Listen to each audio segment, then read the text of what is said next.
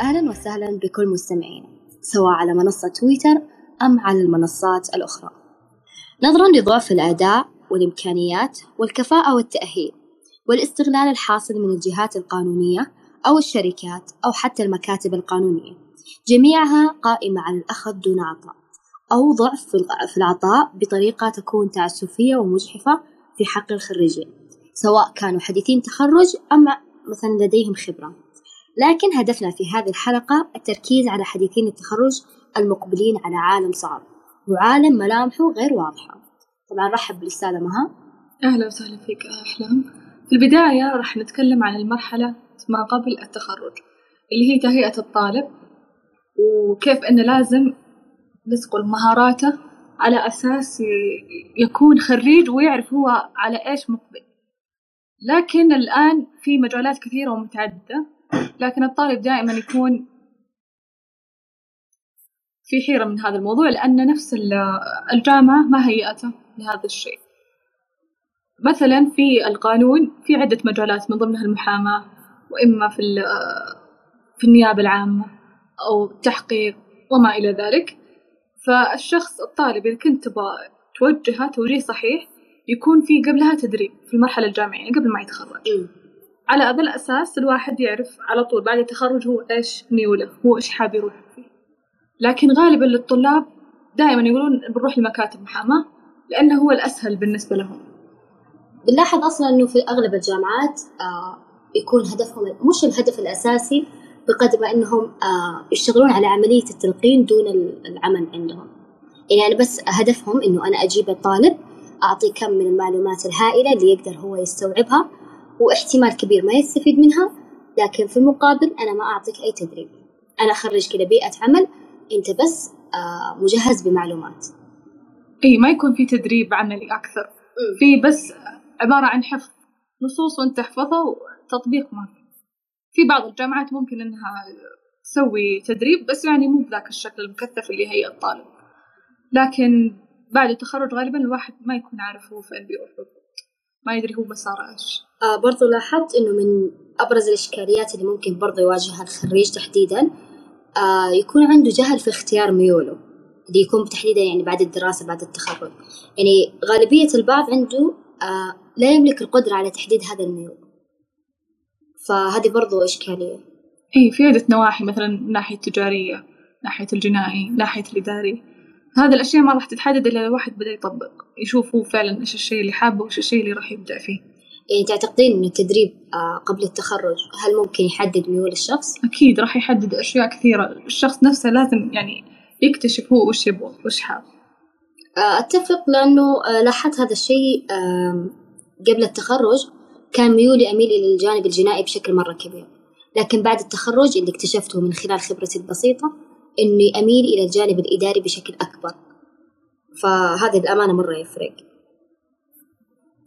الآن بعد التخرج غالباً الطلاب يتوجهون لمكاتب المحاماة لأنها أسهل طريقة، لأن ما يكون فيها صعوبات وإنه لازم ينتظر فترة، لا من وقتها ممكن إنه يقدم السيرة والمحامي عاد يعطيه الإجابة بأنه يمدي يتدرب عنده أو لا.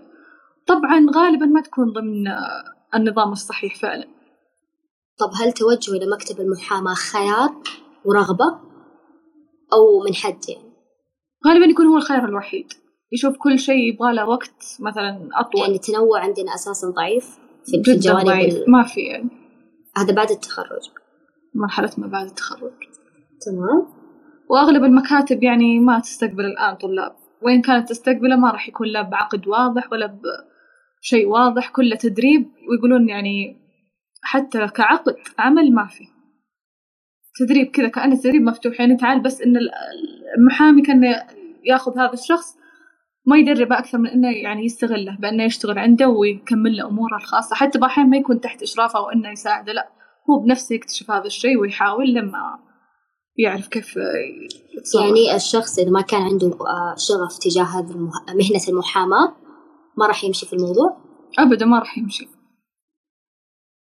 آه برضو لاحظت إنه غير الشغف آه في يعني استغلال كبير يعني في هذه الزاوية بالضبط، آه ألا وهي إنه أنا كيف أستفيد منك أنت كطالب أو كمتدرب إن صح التعبير بدون ما أنا أعطيك، أنا بس كيف أخذ منك.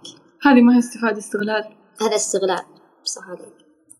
فيكون بعضهم يخلطون بين الوضع بين أنه عقد تدريب أو أنه عقد عمل، وغالبا راح يكون عقد عمل، لأن بعض المكاتب يقول ما في مشكلة تعال تدرب بس أنك راح تدفع مبلغ مالي. ما بينهم عقد تدريب ممكن، بس يعني يعني يعني زي أنا مثلا كنت عند محامي آه قال أدربك لمدة سنة، بعد السنة أنا أقرر أقيدك أو ما أقيدك.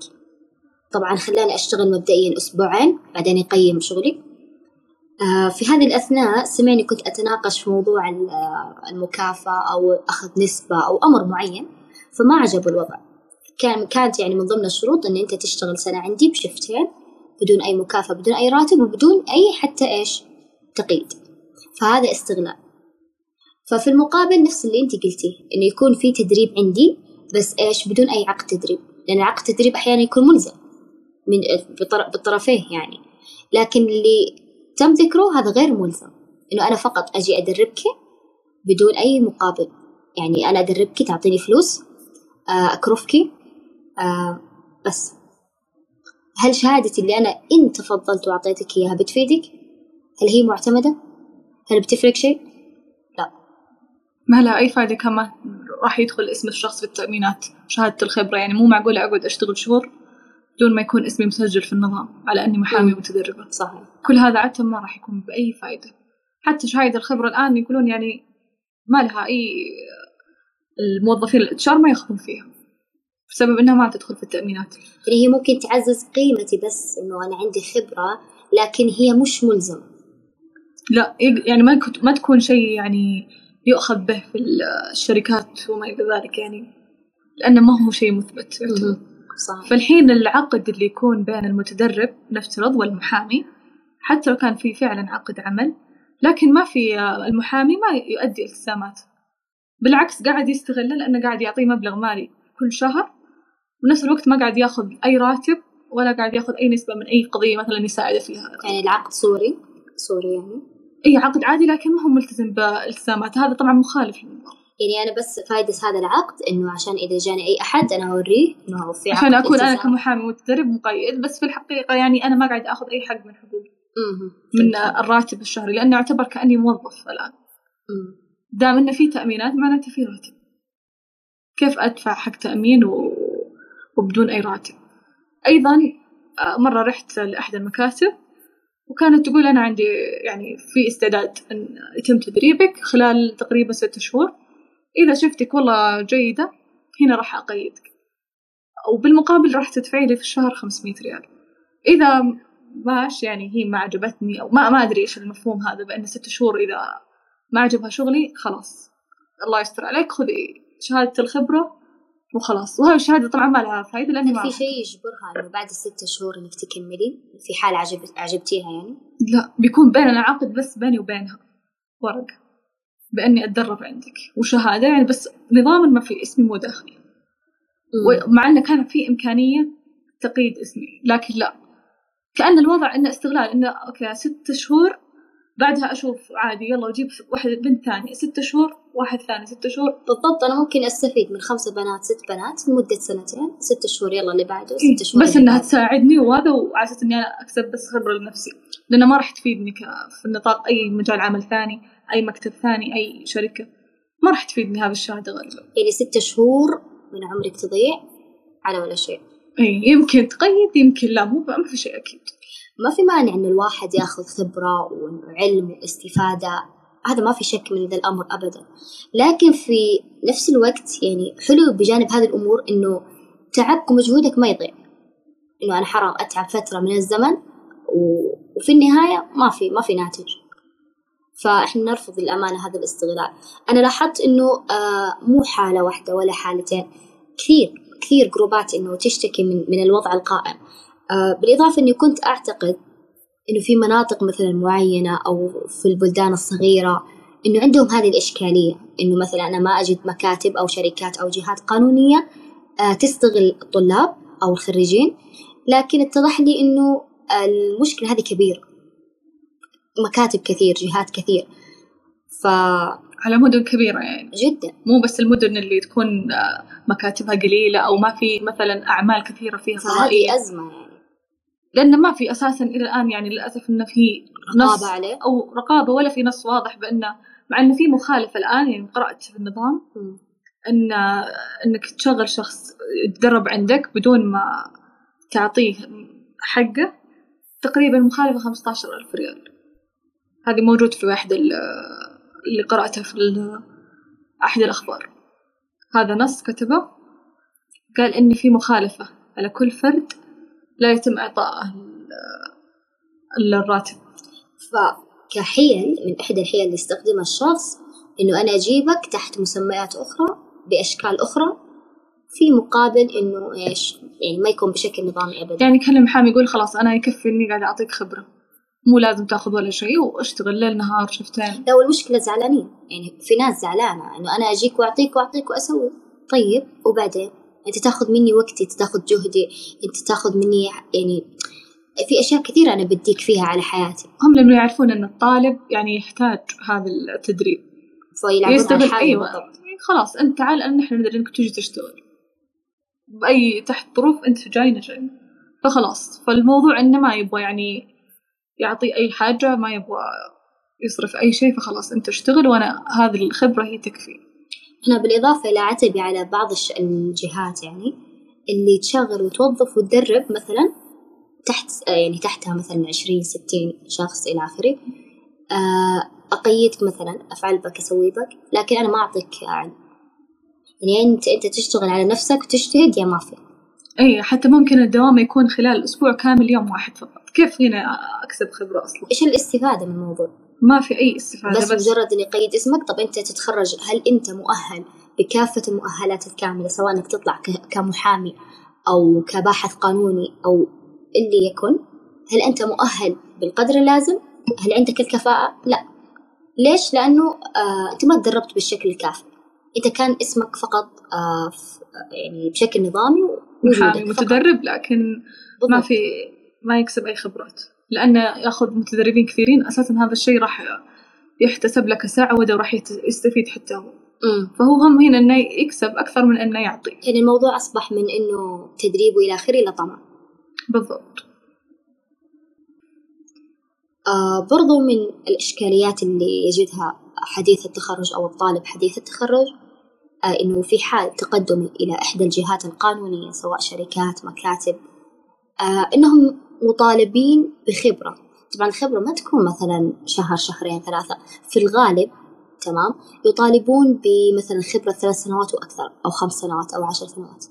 أنا كطالب من فين أجيب خبرة عشر سنوات؟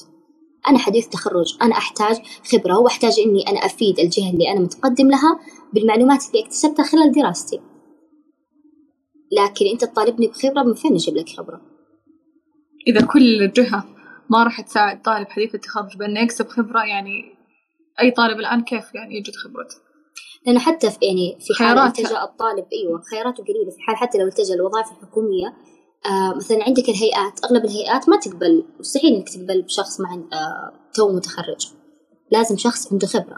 طب الوظائف الثانية الحكومية تستغرق يعني مثلا مدة من الزمن، ممكن سنة سنتين يعني حسب أرزاق في النهاية هي، لكن الفكرة في إيش؟ إنه أنت لو حبيت تستفيد من الوقت تستثمره بعد التخرج فما في شيء متاح لك غالبا. يكون حتى لو في يكون زي ما قلنا قبل استغلال أو بمسمى التطوع مثلا، هذه كلها يعني على أساس إنه يكسب الواحد الخبرة بأنه يشتغل ليل نهار. يعني أنا طالب معي شهادة تخرج مرتبة شرف أولى، إيش أسوي فيها؟ أعلقها في البيت؟ هذا هو الحال، كل شيء يتطلب خبرة خبرة و... واستغلال. طيب وين أروح بعدين؟ إيش حيصير الوضع يعني؟ أضيع سنتين من عمري وأنا جالسة في البيت؟ أيضا من ضمن الأفكار ممكن ليش ما يكون في مثلا أماكن نادي قانوني نفترض، أو مكان يكون خاص بالقانونيين يتجمعون يكسبون خبرات من بعض، يكون في مناقشات مثلا بينهم يكسبون الخبرات بنفس الوقت. قصدك إنه نوادي تكون أشياء إلزامية؟ لا أنا ألاحظ إنه في في نوادي تطوع بس في البلدان اللي تكون فيها تجمع كبير، يعني مثلا على سبيل المثال الرياض وجدة.